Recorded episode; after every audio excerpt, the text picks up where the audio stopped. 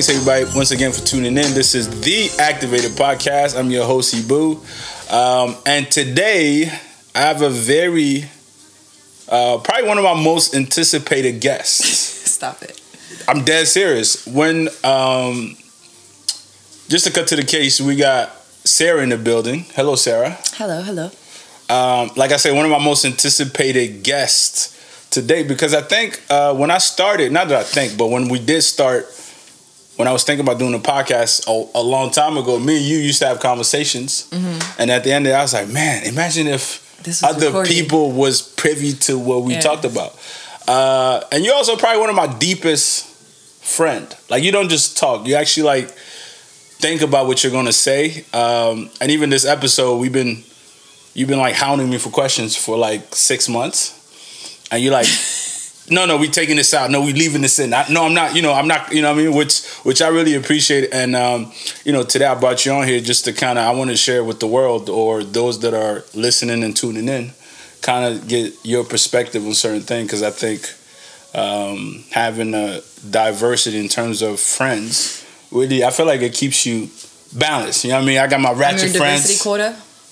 Your what? Your diversity quota. Uh, I mean, you can look at it like that. Check the box. And you also are, you are my only white friend. Mm-hmm. Which is nothing wrong with that, right? So, but, um, so without further ado, uh, introduce yourself to the people. Let them know a little bit. Don't make it generic, but like whatever, Sarah. You know what I mean? Spit some bars if you got bars.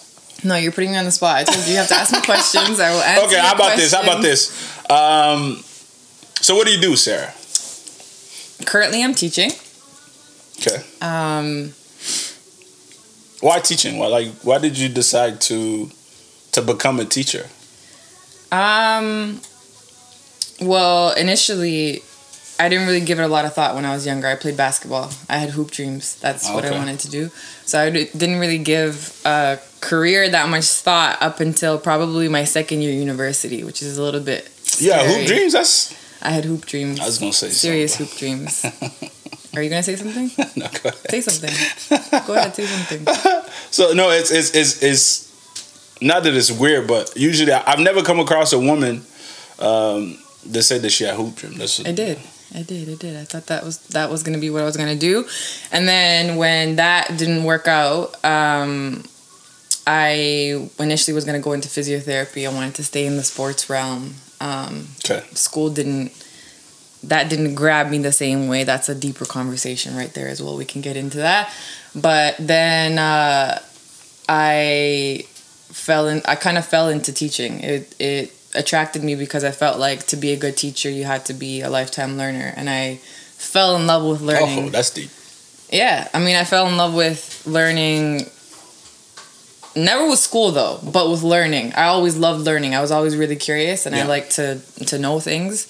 Um, so I felt like that career path was would allow me to be true to myself, and then also be able to help other people, and also change kids' experiences of school because I hated school. So I really I wanted to go into teaching to to create a different type of environment than what I had.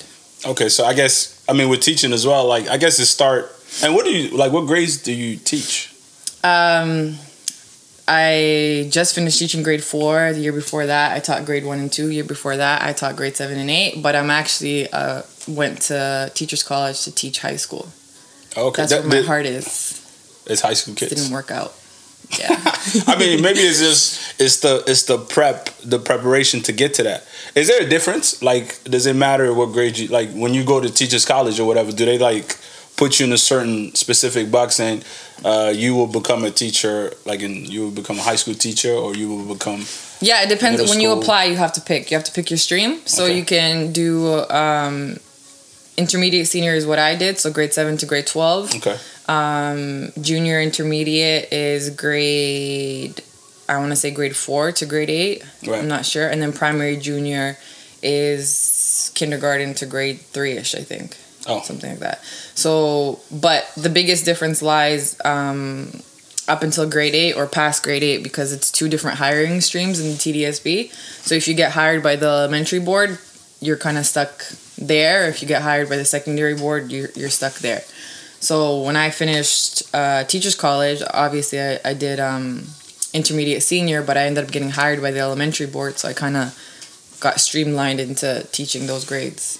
Okay, because I was gonna ask, like, are you able to like start as a high school teacher and then later on progress, or not progress, but come down and like teach first grade, or like, are you able to do that, or once you're like in one area of teaching, you're stuck there? Is that how it works? Um, well, if you're a high school teacher, you can move. It's always easier to move down because when you're applying, the qualifications are a little bit different. So when I was applying for intermediate senior, I had to have um, you have to have a four year honors bachelor's degree, and you have to have two teachable subjects at um, two teachable subjects, meaning like you have to have enough credits in a specific subject stream in order to be able to teach those subjects. Okay. So I had uh, social sciences and political science. Um, but if you're going into the elementary board, if you're going to primary teaching, it doesn't really matter. And I don't think you need an honors if you're teaching below um, junior. I might I might be wrong on that, Okay. but you you don't have you don't you're not streamlined to specific specific subject matter because you're teaching everything. You teach English, you teach You teach. Okay. math, you teach art, you teach depending on the school you're teaching the core subjects. Hmm, okay. Yeah. Nice. Um. Now we, we kind of jumped ahead a little bit, but I want to take it back just Mm-hmm. a little bit. I want you to um, maybe give us a little bit like I want to say like the neighborhoods you grew up in, right? Because I Mm-hmm. always joke with you, and I always say this thing. I was like, you are the white girl that should have been black, and my that, and that's just my personal POV, not Mm-hmm. to be and. uh and I don't mean that anyway, but I just feel like I know you don't. you know what I mean? Because when I first met you, I didn't know that you were like I, I, what did I say? I think what did I say? Like you look exotic or some some Something. some. An alien, alien form, not from this planet. Hey, listen, man. I get that a lot though. So So I was that wasn't original. I thought, man, that shit was good. See, men, men always think whatever we say, it's like you know what I mean. But yeah, give us a little bit of. You grew up in Toronto. Mm-hmm. Uh, where I like to say that I didn't grow up in Toronto. I, I always say when I talk about where I grew up, So where did you grow up? I, I, I refer to Serbia. I'm from Serbia, former Yugoslavia. Um, I moved to Canada when I was Wait, wait, wait, seven. hold on, hold on. For what what does that mean? Former, what, what's going on? It's a Former- country that changed name, or what, what's happening? It fell apart. It was bombarded by Western forces and fell apart. Really? That's a very subjective opinion. There's a lot of different opinions as to why um, Yugoslavia you- fell apart. Is it still? Is there?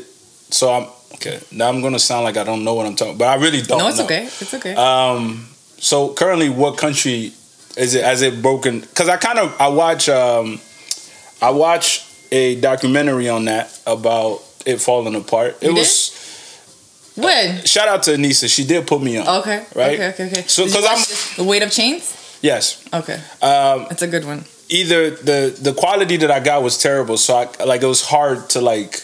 Okay. And I, I felt like it was it was very compact. Like they was talking about There's a certain lot of things information that I was like, "Who's that?" Oh, you know, they was Yeah, yeah, they yeah. were being specific. Yeah. And I almost feel like I had to like read a book prior to that, or like at least Have a conversation. have a conversation with somebody that understand it, so they could kind of break it down. So Mm-hmm. Uh, I'm halfway through the first part or whatever. So once I finish watching that, I'll reach out to you so you could clarify Alright. some things. Yeah. Um, but back to what I was saying, like describe to us um, your maybe your later part of growing up in Toronto, Mm-hmm. since you didn't grow up in Toronto. You don't want to claim T dot, but talk to us a little bit about that. What neighborhood? In Toronto? yes. Um, okay, yeah. So we moved to Canada when I was almost pretty much eight years old, and we moved around a lot. I was in the east for a year. I don't like to talk about that though. so we were at Victoria Park and Eglinton, East I think, and okay. um, for a year. Then from there we moved to the west and kind of stayed around the Eglinton West area. How was the Victoria Park? Why don't you like talking about that? Like, what was? I don't claim the east. I'm from the west. Okay, I still don't know which part I am in Toronto. I've been here ten years. I don't. I don't claim. Because you're from Brampton. I, I sleep in Brampton. I like to say. Okay. Brampton Oh. is just Is just is that that's west, of It's- course, it's, right? it's not. It's just own thing. Really? It's Brampton. Okay. Yeah. So you grew up in you Eglinton West. you lived east For a year. For, For a like year. a school year, basically. So you, do you do you feel any attachment to that? No, To what? to the east, like going no, not at no, all. No. which is weird for me. Uh, when I first moved to Toronto, I stayed at Black Creek Yeah. for a year, Yeah. and how, now I really feel like that was But you were older than me. yeah. When I yeah, like I was I was eight years old at th- that that, that time. because like some of my um, like my really close friends that I have now, Mm-hmm. um, outside of like you know family members and things like that, are Mm-hmm. are guys from that. And I only I lived there for a year, but Mm-hmm. these are like almost um, like kind of like a brotherhood kind of bond that I have with certain individual from that place. And I, Yeah, like I said, I only stay there. But like you, to your point too, is because I only I was only there for a year and I was older. Yeah. Um, so you grew up Eglinton West. Eglinton West in the vicinity, a little bit south, a little bit north. Eglinton West, general Eglinton, definite Eglinton area. Okay, how was that? It was cool. Were it. you like the only black person around? I mean, I said only black person. Were you the only white person like in that area? Like, do you like? Is it was it a lot? I don't. I'm just. Okay, so my upbringing in that area is a little bit. It's it's very diverse. Like it's already stratified. I would say. Yeah. Because if any if anybody knows Eg- that strip of Eglinton, like as soon as you cross over where the Allen sort of splits crosses Eglinton, you're in like a really really rich area of town. Okay. Right, and then as soon as you cross over Eglinton, you're like in Little Jamaica. Right, so it's like a really different.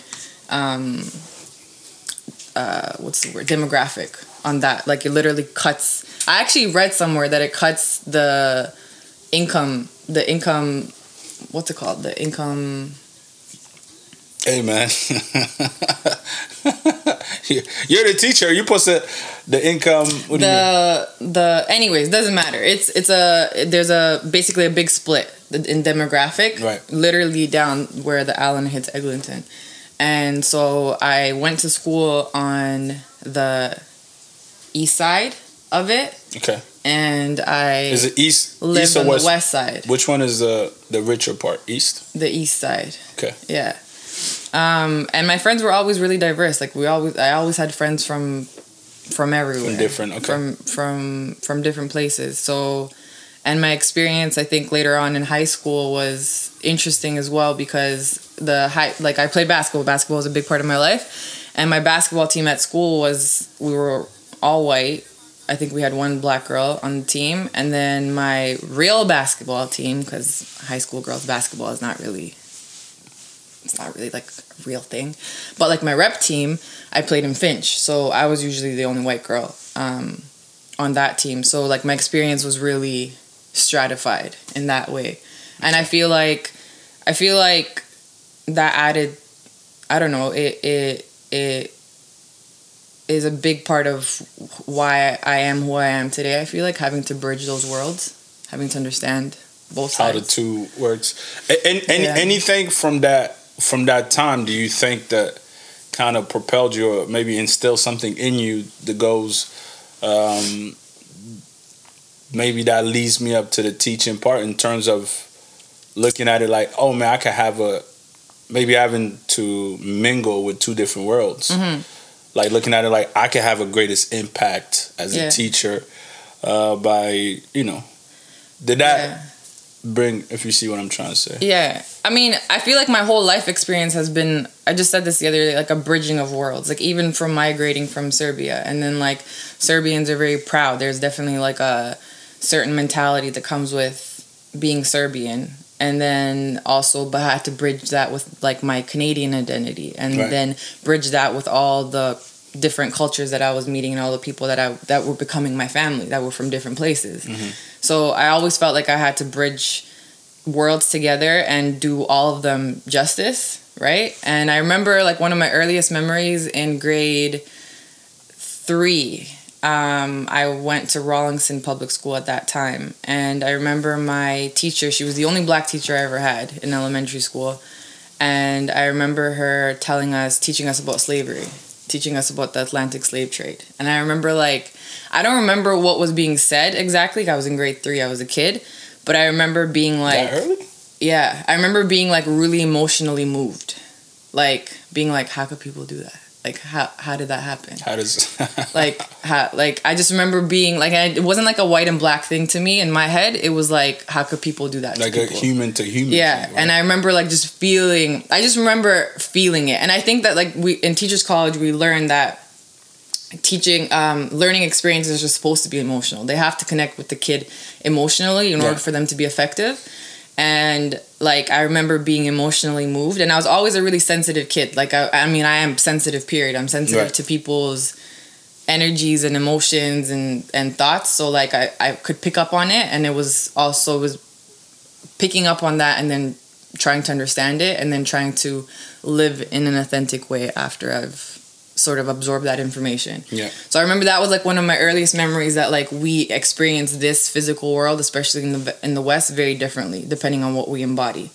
And then obviously my my life moving forward again was bridging of all of those all of that understanding. And I remember again another memory I have when I was playing on um, that rep team where I was the only white girl. Um, like and we were we were I my memory of that team is like we were a real family. Like we we we were just it was a dysfunctional family. There was a lot going on, but we were we were we were really close. We mm-hmm. spent a lot of time together.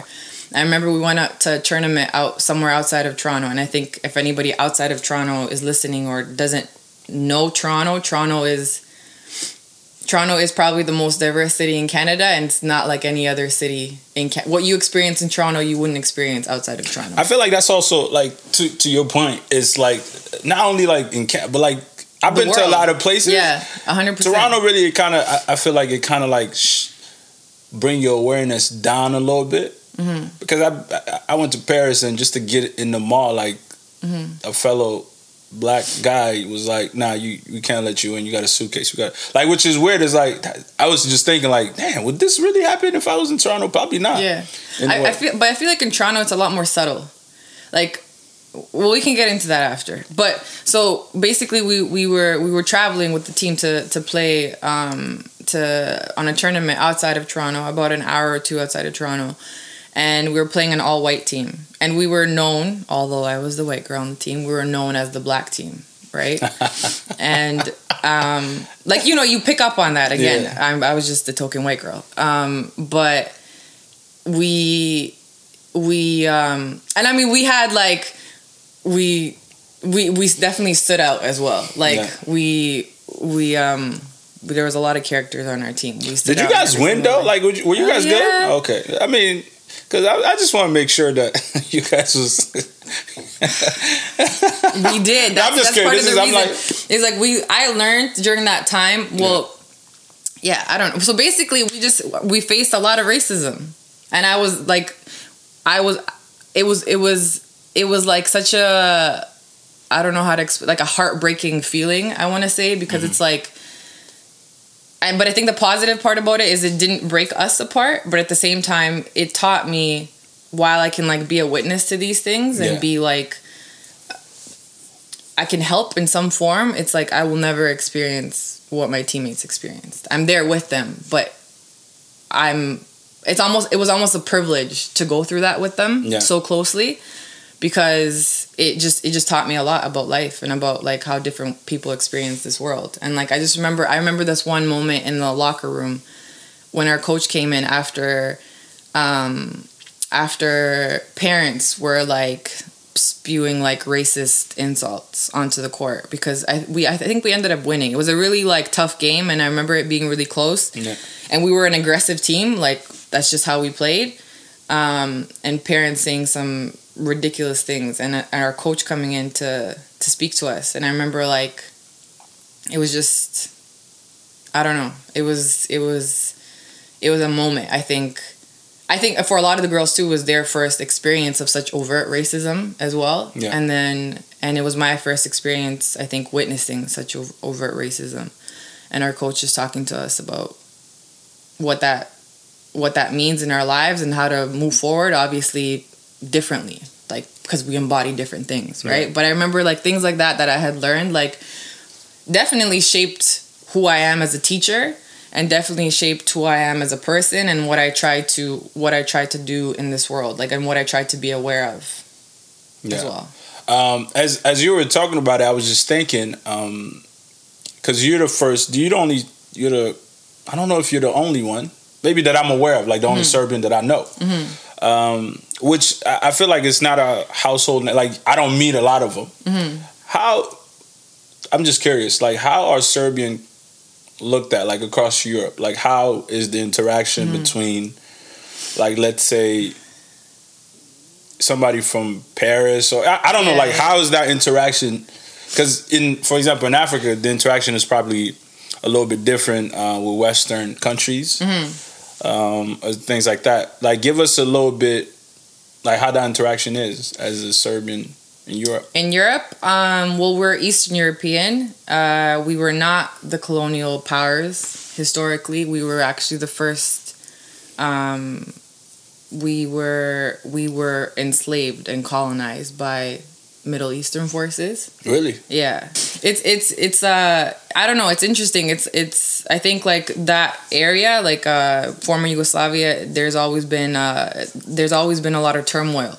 Always we've almost never had. I don't know what the longest stretch of peace that we've had, but we've had like three war. Like I think my great grandmother lived through three war, three wars. Shit. Yeah, and we, even when I was growing up, um, the war broke out in 1990.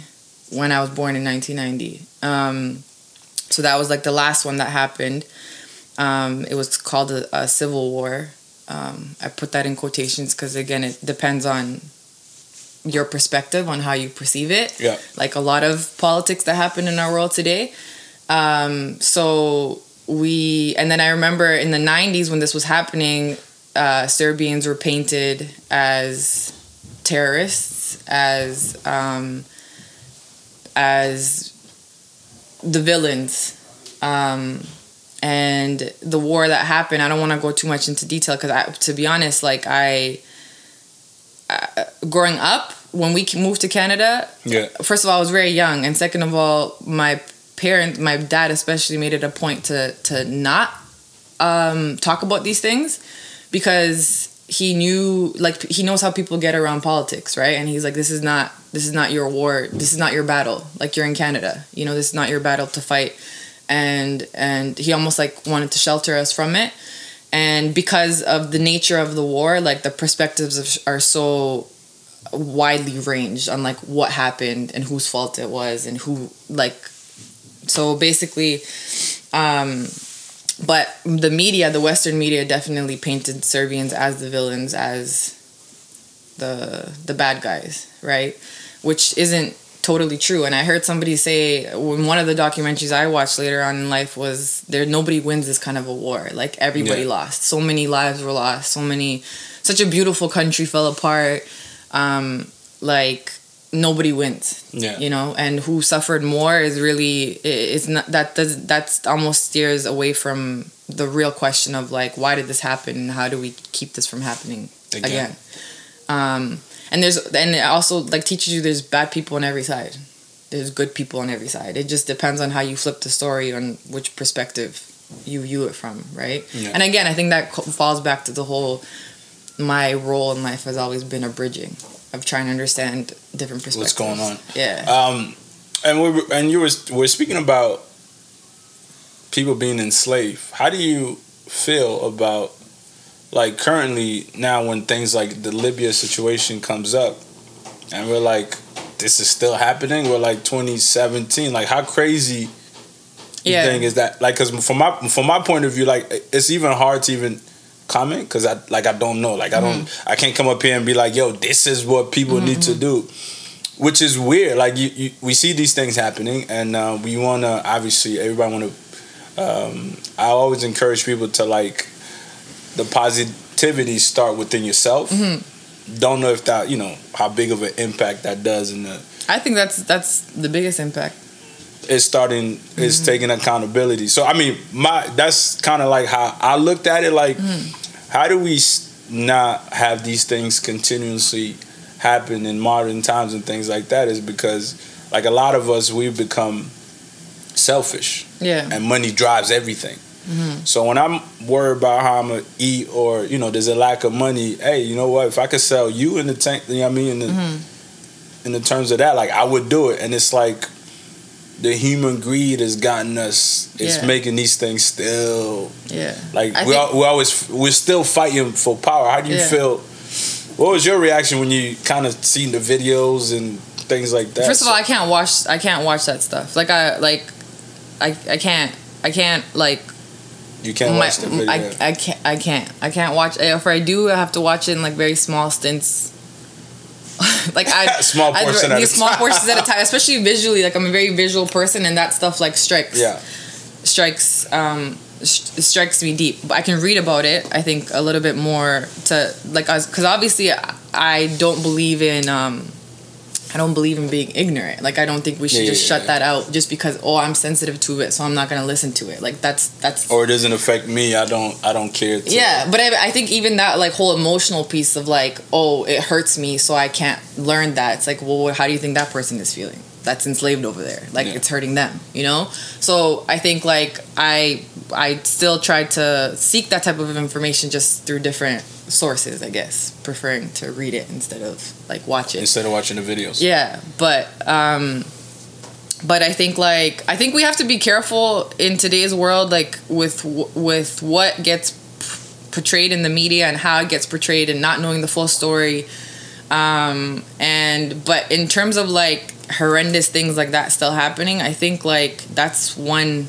piece of so many terrible things that are happening in this world and like and that's not even i think like i think i think where we start is awareness like we have to we have to have the courage and the energy and the intention to learn as much as we can and to like absorb as much much as we can from the world around us Yeah. without without it without it killing like our hope and our and our and our spirit. And like and i think like that's that's why i say courage to, to seek that information because because if we don't have courage like you have to have the courage to to um, to seek it so that you can maintain the hope that you need to sort of overcome it right? I think like i think a lot of people um, we might get into we might get into um, we just a lot of people will shut themselves off from certain information because they don't want to like they don't want to they don't want to um, disturb their peace right and that's why i say courage is really important because you have to sort of build that strength within yourself to say like i can maintain my peace i can maintain my inner peace Yeah. while also doing justice to my human community and understanding what it is that's going on in the rest of the world and then sort and then learning what it is that I can do to help right and I think we all have a different role I don't think I don't think all of our roles is to like be on TV or to be on social media talking about it or advocating for it that's not everybody's role know? Social Like, media have- warriors. yeah I'm gonna post I- about it for a week, and then next week, you know what? And I gotta forget get this about it. money. Yeah, Yeah. get this money. and I, I had asked i had i i um people people always i always see people posting this type of stuff on social media and i, I had had a moment where i asked myself like why don't i post this stuff? Because i don't. Um though i like in terms of is it part of my daily life? Like to to to learn information about the world? Hell yeah it is. But Yeah. i don't post it on social media and i ask myself why is it that i don't do that? And i think it's like to me social media for me I- i'm not saying for everybody but for me it's a really um, tough outlet to have positive conversations because i think it's a very it's a snapshot it's a snapshot of somebody's thoughts it's a snapshot of what's happening it's a snap it's a very it's it's just really small I call it like the the. It's almost like. Um, you know, tr- getting hits like you you, Yeah. you want to say the wittiest, the Yeah. the clever Yeah. or the funniest thing Yeah. in, in the 15 seconds you put it out there, and then it's like and these problems can't Yeah. be resolved like that No. like and these and these these com- these need to be conversations and i think for me uh, social media is not the place to do it like where i find the most meaning and the most purpose is having these types of conversations in my day-to-day life and i do i literally like No, hundred percent. You're you're probably this- like I said. You're probably the the one of the deepest. When I when I say the deepest, like when we when we talk, like we talk, and I into it, think yeah. uh, and the dialogue is important because as we're talking, we're not trying to like I'm not trying to make a point Mm-hmm. to not almost to take away from your point or not make it valid. Mm-hmm. Like it's it's really to try to um, it's to understand like okay. Uh, here's how I view it from my perspective. What do you think? Like, Mm. you know what I mean? And I like to just sit there and, and, and because I thought for the longest time, I thought what I was saying was the truth. Like, nah, Mm. like if I say this, that's what it is. But I realized that's not always true. Mm-hmm. That's my truth in the sense of maybe how I view things and I live through things. And uh, sometimes with experience, I could be a little bit more firm in things Mm-hmm. that I, the message that I'm trying to put out there. Some things I don't understand, so I gotta sit back and uh, be more of a absorbing information more so than like trying to uh, drive a point. Right. Listening listening has become something that we all need to do a better job practicing. And what we ta- we were talking about earlier is like sometimes when we're listening to people we think that we're listening but we're we don't have the awareness to we don't have the self-awareness at all times to to see that sometimes we're listening through like a lens through our emotional lens in that moment. And Yeah. then when we when we regurgitate something to somebody it's not actually what they said. We weren't really listening to them. We were filtering it through our own emotional state. And i think like that's a part of growing is like being aware of like what it is that you're bringing to a situation. Yeah. and the better we can learn to sort of like separate emotionally the better we can like listen and in listening learn and then divulge that information so like it becomes our own. Um there was a quote I really love about truth because I, I loved this topic for a long time. I was really into philosophy. Okay, I, Are you and- also into quotes because you stay with the memes. Okay, listen. The first of all, most of them are my own quotes that I make. Are they up. really? Yes. But Sometimes I be reading shit, I be like, yo, I'm gonna need to call Sarah because that shit, I be confused. No, the, so, sometimes it is, and also depends on what time of the day I listen. Listen, anything, anytime from 12 to 6 a.m. when I read something, I have a different understanding than Yeah. if I would, you know. Fake deep. uh, yeah, of course. fake deep. But um, truth. Let me just let me let me let me see if I can. You said you had a quote. first try. Yeah, the it, it's not really a quote. It's it's about truth. Like, Yeah. and that whole idea of truth, I was really interested in for a long time. Like, because there there was like this this period of time where everybody was like, where where where it it was all about like where objective reality. It's like, well, this could be right to you, but it's wrong to me. Or and I'm like, I'm I'm a really principled person. So like to me, that was like well who are you like if you don't stand for anything then like who are you and we can we really say that like oh this is true for some people but not true for other people and i think there's some things that are that are um that are very subjective but i think there is a bottom line truth and that truth is that your personal truths have to allow other people to uphold their own personal truth. So if my truth um Doesn't does not allow you to have your own truth then it's not a truth. Okay. and that's a universal to me that's that's that's a universal truth. Like we have to and whatever we hold like whatever i try to make sure that whatever values i hold as like hard values like this is this is for me good all the time or bad all the time like hard values i try to make sure that those things are based in truths that allow other people to have their own right so for example like honesty mm-hmm. right that's a hard to me that's a hard principle is like across the line we need to be honest right You think it's why? Why is that? because if i'm so if you're being dishonest to me okay that doesn't allow me to to speak to live my truth. Because you're painting a picture that is a lie.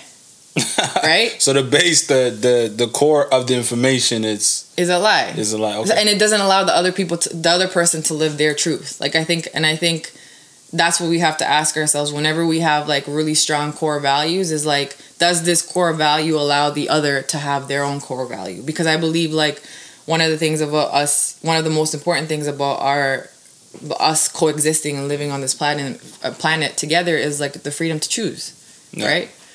So um and I, I like I laugh I, or we were talking about this earlier too about people like really letting petty things get in in between friendships and in between relationships and in between like and I think it's like when we get hung up on like like dumb shit like just like and I and I like as I've grown older like some even bigger things to me are like it's dumb shit at this point yeah, it's like yeah, yeah, of course. oh this person didn't say hi to me like dumb shit like it's like well did you say hi to them like what like why like little people being in their feelings about very like just dumb shit. Yeah. You know. I mean, even like I, I find it funny now, um, where people always like I'm quick to cut people off, Mm-hmm. and I used to think that was the most gangster shit to do. Hey, you piss me off, fuck you.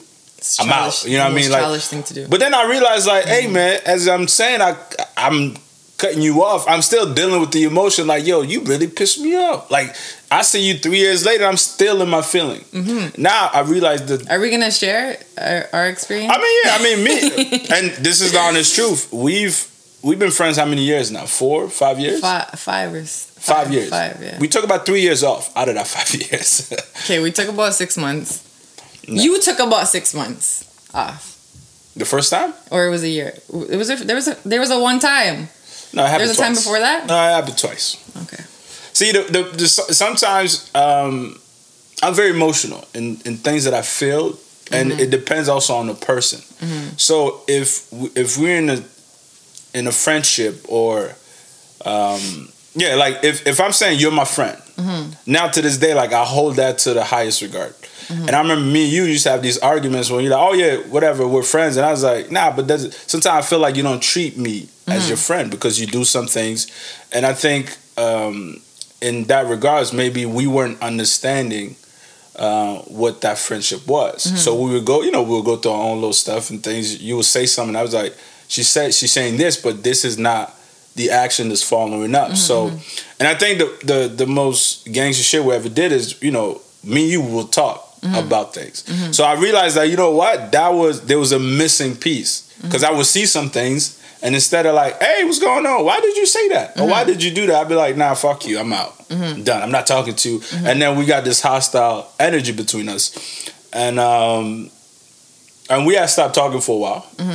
And I think, like I said, when I when I when I get to sometimes also for me, what's important is I gotta remove myself from the situation and really think about it. And I mm. think about things on a daily basis. And then I start to think, oh, okay, maybe that's not what she meant. And I think uh, around your birthday, mm-hmm. um, you know, that was happening, and I felt like, damn, like I should be part of that. Mm-hmm. And obviously, I've removed myself, so you know, I put my ego to the side, and I had reached out to you. Mm-hmm. And I think that same day we had went out and Yeah. and turned up like happened. like Yeah. nothing happened, and then maybe the next day we talked. And and I always tell my friends now, currently, like, yo, if you my friend, B, I'm holding you to a certain level of regards. And uh, shout out to one of my friends. I'm not gonna name him, but he had recently um, he got engaged, right? And we have a group chat on WhatsApp, which we talk every day. And he is part of this group chat. Matter of fact, he created this damn group chat. Right? So he knows who he is. Yeah, you know what I mean? Oh, he knows. And everybody listens to I'm not gonna put his name, but he knows. Shout out to him. Um, amazing person. He's almost I never had an older brother. So Mm-hmm. everybody I hang around with are older than me and I hold him in that regard. So Mm-hmm. he was getting married, he got engaged or whatever, but he never told us. Mm-hmm. So I seen on somebody else Snapchat the whole ceremony. So I was shocked because it looked like a wedding. So I'm like, I'm in my feelings like, how the fuck you get married? You're not telling us. Yeah, yeah. So it took a week or two, and usually I would just like that. That would be it for me. Like I'd be like, all right, cool, delete number, block. I, mm-hmm. I like, I would never even consider like mm-hmm. giving that a second chance. Mm-hmm. But then I realized the power of really holding people accountable and telling them, listen, you're my friend. I, Like I expect better from you, and I also need you to have that same regards towards me. I don't want to be the guy be like, yo, I'm holding everybody accountable, and nobody could say nothing to me. That's stupid, right? So, and obviously his, his excuse was trash, right? It didn't make sense. Um, and once we talked about it, we forgave each other, and I was like, "Yo, bro, let's not just the let's not have this happen again. Like, Yeah. I get it, cool, but like next time, come on, like look how I feel. Like I'm considering you to be my older brother, and you're doing this, and you're not te- like. Imagine how that makes me feel. I have to see through somebody else's Snapchat that you're getting engaged. Yeah, like that's, yeah, that's insane. So I think um, whatever point I was making, I forgot. Uh, what was I talking about? Holding your friends accountable. There you like go. So- speaking on it. I think, and to go back to our relationship, and I think at first we were not. At least I can speak for me. I don't know about you, but I think it was almost like we were dancing around the issues, and then smaller issues became bigger issues. I want to switch gears a little bit. All right. Uh, one of actually not the main reason I wanted to speak to you is because, uh, like through your teaching, like even like earlier on, like the struggle that you Mhm. had, um, maybe like getting consistently to teach and things like that, and you also felt like your hands was tied as far as you knew the impact that you can have, you know, at the at the earlier stage, let's say young woman or young man's life, and uh, you almost felt like you weren't given that. Like your hands was tied, like you couldn't really do what you wanted to Yeah, do. yeah. Which the opportunity wasn't there. you know what I mean? Hands on as the teacher, you could see like, hey man, this could really help these kids' Mm-hmm, uh, lives to the point that I don't know if it's out of frustration or whatever it was. Uh, Mm-hmm. Maybe you could clarify it. I don't think it is, but and then you had gotten a job to you had an opportunity to go to Dubai Mhm. and teach overseas. Or is that that's overseas, right? Yeah. Hey, that- it is. A, I'm trying to think which, which way. No, no, I'm just being. I'm being funny. We can't drive Um, to Dubai. So Of course not. yeah. Imagine if we could. Maybe one day. Maybe 20 years. And I'm kind of mad because I was supposed to come out there. But anyways, we'll we'll get into that. Maybe you will. Yeah, I'm not gonna do it. not, not after. I, have no. And I'll be honest with you. No, the main reason why I don't care for Dubai anymore is because it's become like whenever something become mainstream, I just get like I'm just like huh, I don't I don't want to do Mm-hmm. Yeah, that. Like yeah, yeah, Dubai is where all the rich people used to go. Yep. Uh, then the side chicks they got in the game. People with extra money. Your That- that- favorites. I can't afford no side chicks. Mm-hmm. and then it became like, you know, now it's like the the nobody. Now I don't want to say no, but it's like it almost took away from what that experience was to me at least. You know what I mean? Like, uh, so hopefully maybe one day I'll change my mind and go. But to go back to what I was trying to say is, you've then um, got an opportunity to go teach out there. So I want to speak a little. I want you to give me a little bit of like how is it in your from your perspective teaching in Toronto um, and trying to have a positive impact on what's the word for it under I almost say underage kids not underage the uh, youth. uh, not underprivileged but you anyways um, At risk. at risk There's a lot of these buzzwords that none of them, I don't use any of them. no No. uh, teaching kids. We don't Yeah. we don't say that. Um, I want you to give us a little bit of that. Mhm. How'd you like talk to us a little bit about what I think is a frustration Mm-hmm. of wanting to do a job but not being allowed to Mhm. do it to the fullest potential type of thing. Yeah.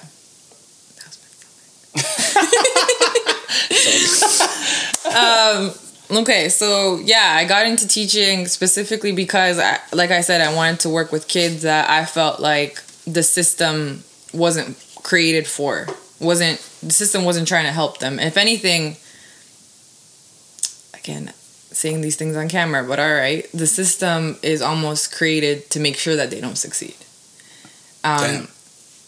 it's it's truth. Like when you really break it down, when you really really look at some of the things that happen, it's it's it's not an accident that this is how how things work. And no matter how politically correct people want to sound and people want to spin things, when you when you when you um when you really look at things, you you see that it's created this way for a reason. It is this way for a reason. Um, so I had a very specific sort of group of kids that I, I wanted to be working with. Kids like myself, I think that didn't didn't succeed or didn't do well in school not because they're not intelligent, but because there's a whole bunch of other barriers prevent preventing them from doing so, and a, whole- a whole bunch of other uh, reasons that uh, they're not engaged. Like I just Right. remember school just wasn't it wasn't it wasn't interesting to me. It was just it wasn't I wasn't good at doing something just because somebody told me to do it. And I honestly believe like a lot of the kids in, in, in our system right now that aren't succeeding, I think that that's their gem. Like that's those are those are like what what would you want in a future leader other than somebody who really thinks for themselves and really does things from an authentic place versus because they're they're told to do to told to do it, right?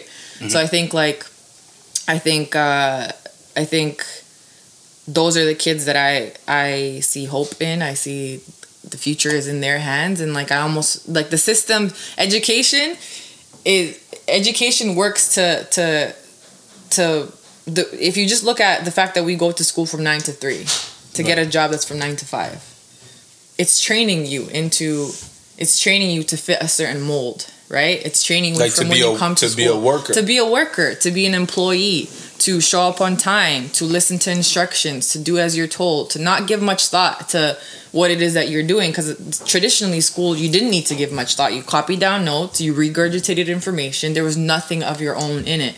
And you're literally being trained to fit the system right and as soon as there's as soon as you didn't fit that you couldn't succeed and then you were one of the people one of some, that's why sometimes we had some of the greatest minds not do well in school because they they were too much of their own right and they didn't fit into the mainstream sort of Into the like mainstream it's almost trying to put a circle into a square mold. Yeah, If that yeah. makes sense. and i think like i think um i think yeah so that's my perspective on teaching and the and so i really wanted to work in the inner city in toronto. Like those are that's where i don't know that's where i i find meaning and that purpose. Like i feel like it's it's i feel like the reason i do is also because i feel like um those kids have so much to offer. Like and a lot of the times like their lived experience is seen as like like all those buzzwords like underprivileged. Like um but there's so much they, they know so much and there's so much value in their experience. Even even if at times it's, it's it's negative or seen as negative there's so much that they know that people who are teaching them don't know. And like if we can see that as a positive thing like that's that's when we can facilitate growth and and have like uh and and like in, integrate right? Integrate them um i don't want to say integrate them that's that's a that's not the way i want to word it because i want to say empower uh, because I don't want to say integrate because I think the system is flawed. I don't think people should be Yeah, integrated into, into, it. this is yeah. Yeah, so I want to say like empower uh, those kids and those minds to to create to create something of their own. You know, um, something that's true to them. So, so I think um, that's where I wanted to be initially, and uh, I ended up getting a job with the TDSB uh, supply teaching, and luckily falling into a few LTOs, um, which is long term. Okay, I was gonna say with, with LT. long long term contracts. Okay. So um, teaching grade seven, eight, and teaching grade one and two uh, over the last two years, and then the issue with that is that you you sort of just get thrown into a job. Um, you're covering for somebody like they might go on stress leave or mat leave or whatever, and you sort of like today you don't have a job, tomorrow you do, and you're stepping into a classroom, and everybody somebody else has already set up the classroom. There's already a system in place you also don't have a lot of communication with the teacher that left so you don't know what the kids know you don't you you're really just like thrown in there yeah, you're right? like a facilitator for a day Yeah. or two. You- well that's Is what this? it- oh, you mean the long term one? no no the long term one right you st- you're still thrown in there you don't know what the kids have done what what they what they need to mo- do moving forward and you're also like being a new teacher it's like you've also never done this before Right. i've also never sat down and and actually had to create a lesson plan or a unit plan to like fit to not obviously like outside of theory because obviously we did it in teachers college.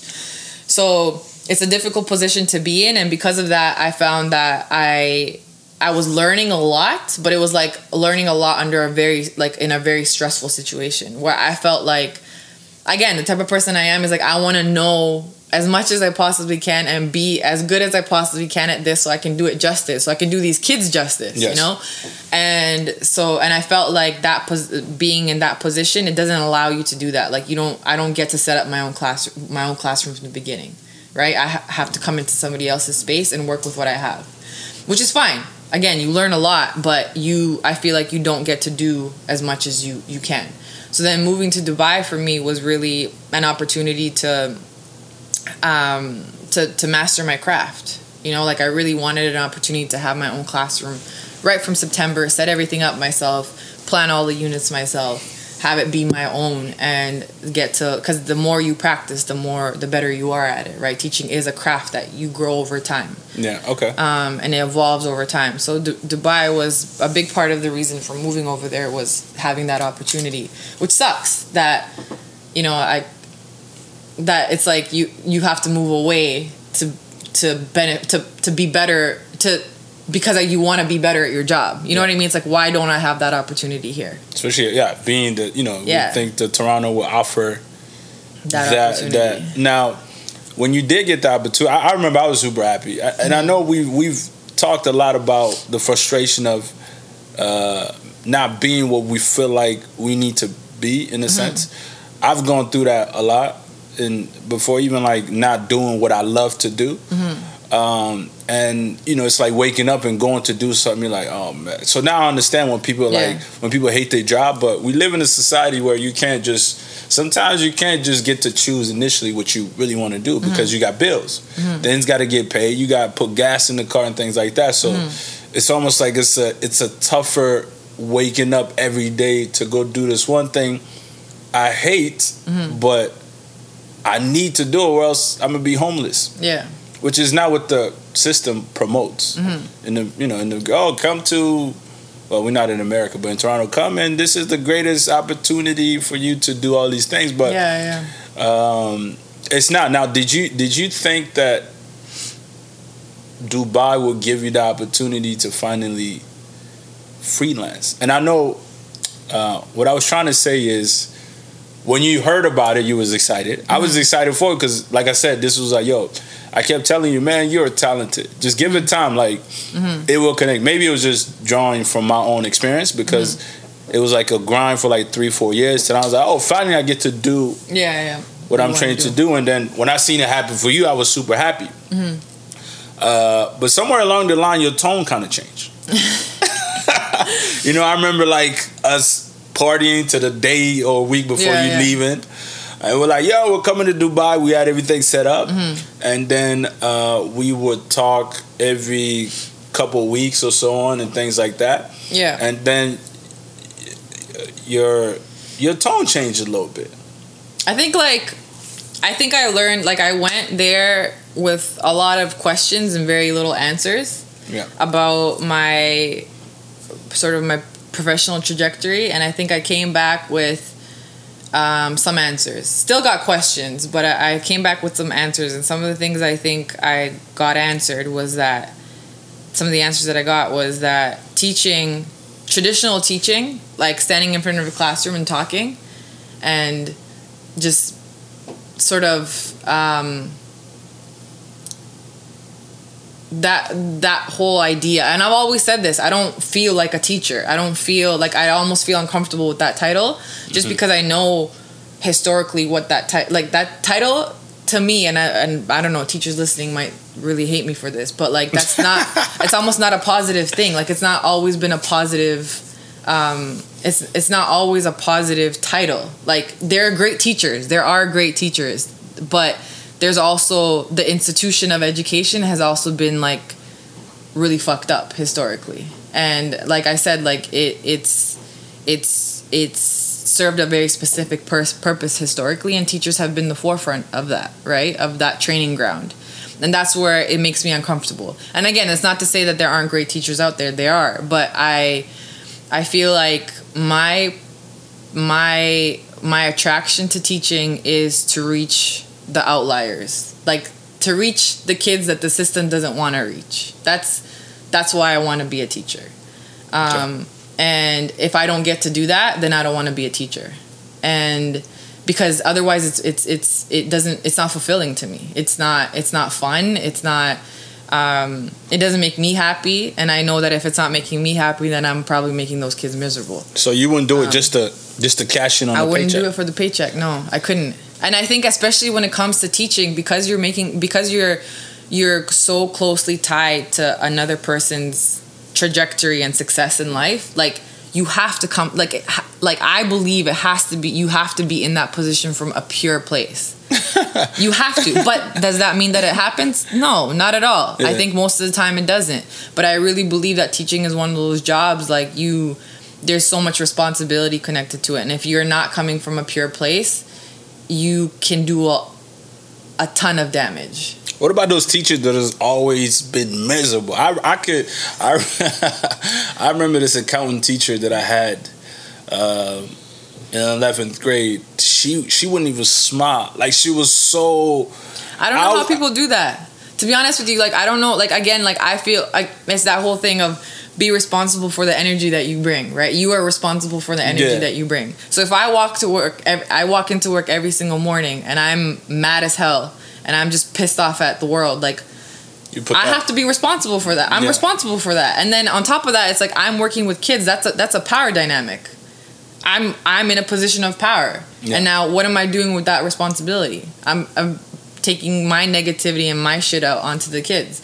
And I always said that like I've learned like in the last in the in the last little while of, of being a teacher, I feel like being a good teacher is so much more than the pedagogy piece of it. Like I think that's a that's a piece, a hundred percent. Like I'm not gonna say that it isn't, um, but I think a big part of being a, a, a great teacher is is um, is who you are as a are as a person. Your self awareness as a person. I I've seen the difference between when I'm having a bad day and I walk into I walk into that space and if I don't check my shit at the door, yeah. I see the difference in the kids.